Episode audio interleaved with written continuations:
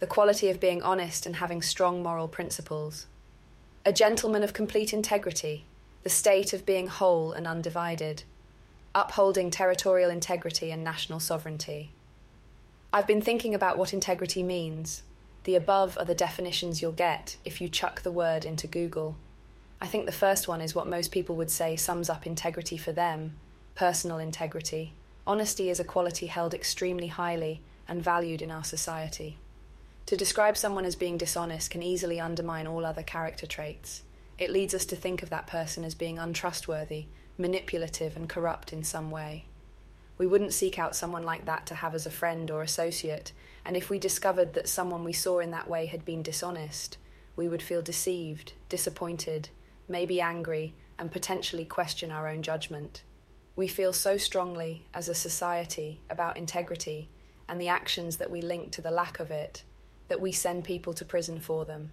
So, why is it we value integrity so highly? In a practical sense, we value it because it provides a solid ground truth for us to work with.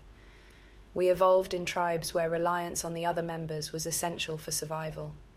We needed to trust that when our hunting partner said there was prey on the other side of that mountain that would feed the tribe, he was telling the truth.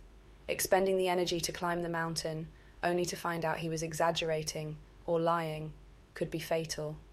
Nothing has changed today. If the information we are using to make decisions is incorrect, our likelihood of success in any endeavour relying on it reduces dramatically. Many of us will have experienced poor information being fatal we connect integrity and leadership, the kind of leadership you want to follow, not simply a figurehead. These leaders are typically characterized as having integrity and as being authentic. They are the rock that those who follow them use to keep themselves stable in turbulent times. They are that solid ground personified, and often they provide an example of what others seek to emulate. This doesn't mean they are good examples in every sense, none of us are but by being authentically themselves, regardless of the other flaws they have, these leaders inspire trust and provide consistency of action that people can depend on and that society needs to function. A snake is fine if you know what a snake is. You can depend on it to bite you in particular circumstances. That is infinitely better than a wolf in sheep's clothing or someone who changes with the wind. People with integrity are often described as having a strong moral ethic and adherence to a code of conduct this is where it gets more difficult. Because despite an overlap in many areas, the humans on this planet have drastically differing ideas of what is moral, right or wrong. This is fine, as long as we remain aware of it. Cultures and groups are fiercely defensive of what they believe to be right and wrong. Modern society plays this out every day, to the clattering of keys, clicks, and pound signs online.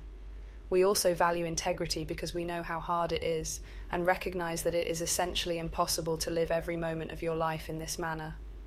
Those who we feel have managed this well are held in high regard. Human life is messy, and in some circumstances, we recognize that absolute honesty is not what's required. We often associate absence of this recognition with lack of empathy. Wives will tell their husbands it's not small, husbands will tell their wives your bum doesn't look big and we will all thank someone enthusiastically for a gift we hate. So, through these shared experiences, we understand there has to be flexibility, and we intuitively know where we're comfortable with it. We notice when people are going beyond this understanding into unnecessary untruths. We know when they should be telling the truth, but aren't, taking liberties with our trust.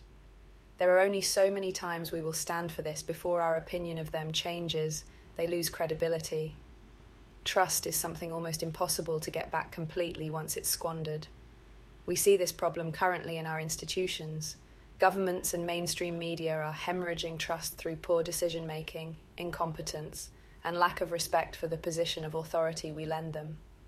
An increasing proportion of the public believe they have shown lack of integrity too often. For society, this is dangerous as its structural integrity is jeopardized. The second example of the definition above talks about territorial integrity and sovereignty in a national sense, but let's talk about this in personal terms. Territory being your body, sovereignty being your authority over yourself, your thoughts and actions.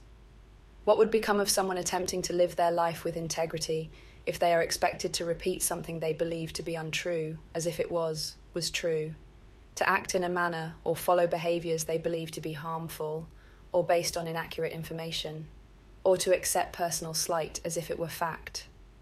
We might reasonably expect that we could brush this off and move on dependent on the seriousness of the situation, or maybe just get through it uncomfortably and try to forget about it.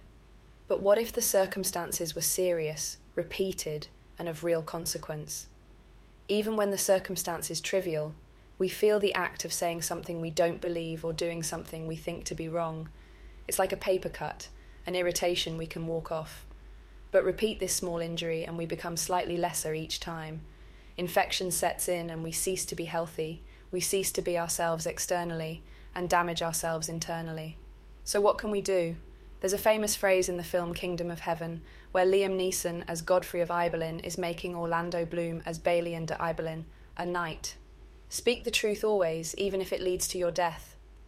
We hear something like that, and it inspires us. We like to think we could live up to an ideal like that, were the circumstances of vital importance if it really mattered. But the circumstances are irrelevant, saying what you believe to be true is the only way to keep your personal integrity intact. It always matters whether it is life and death, or you think something at work is a bad idea. The act of saying what you believe to be true is the same. I think for our needs, I would change the phrase to speak the truth always, or it will lead to your death. A slow death of a thousand cuts as you become just another yes man, a shell of your former self. It is incredibly difficult in the modern age to know what truth is. It has become relative. We are bombarded with arbiters of truth one day after the next, that contradict and obfuscate, it keeps us unbalanced. So I'm not suggesting that we live our lives arrogantly proclaiming to all that our beliefs are truth and ignoring any consequences just so we can be based. More that we understand the consequences and responsibility of what we say and do and choose accordingly. We should know sometimes, though, we have a responsibility to speak. If our beliefs change and we know we are wrong, we should make it known without fear of most importance is to not knowingly repeat or act in accordance with what we believe to be untrue or wrong. This is vital, it is example, leadership, character, and it inspires others, even if it is at your cost. But that cost is the price of your personal integrity. It is valuable, and we should not allow it to be stolen or damaged. The hero in a story who stands confidently alone and says no, while all others say yes, is someone we typically respect and admire. You have the chance to be that person more than you think.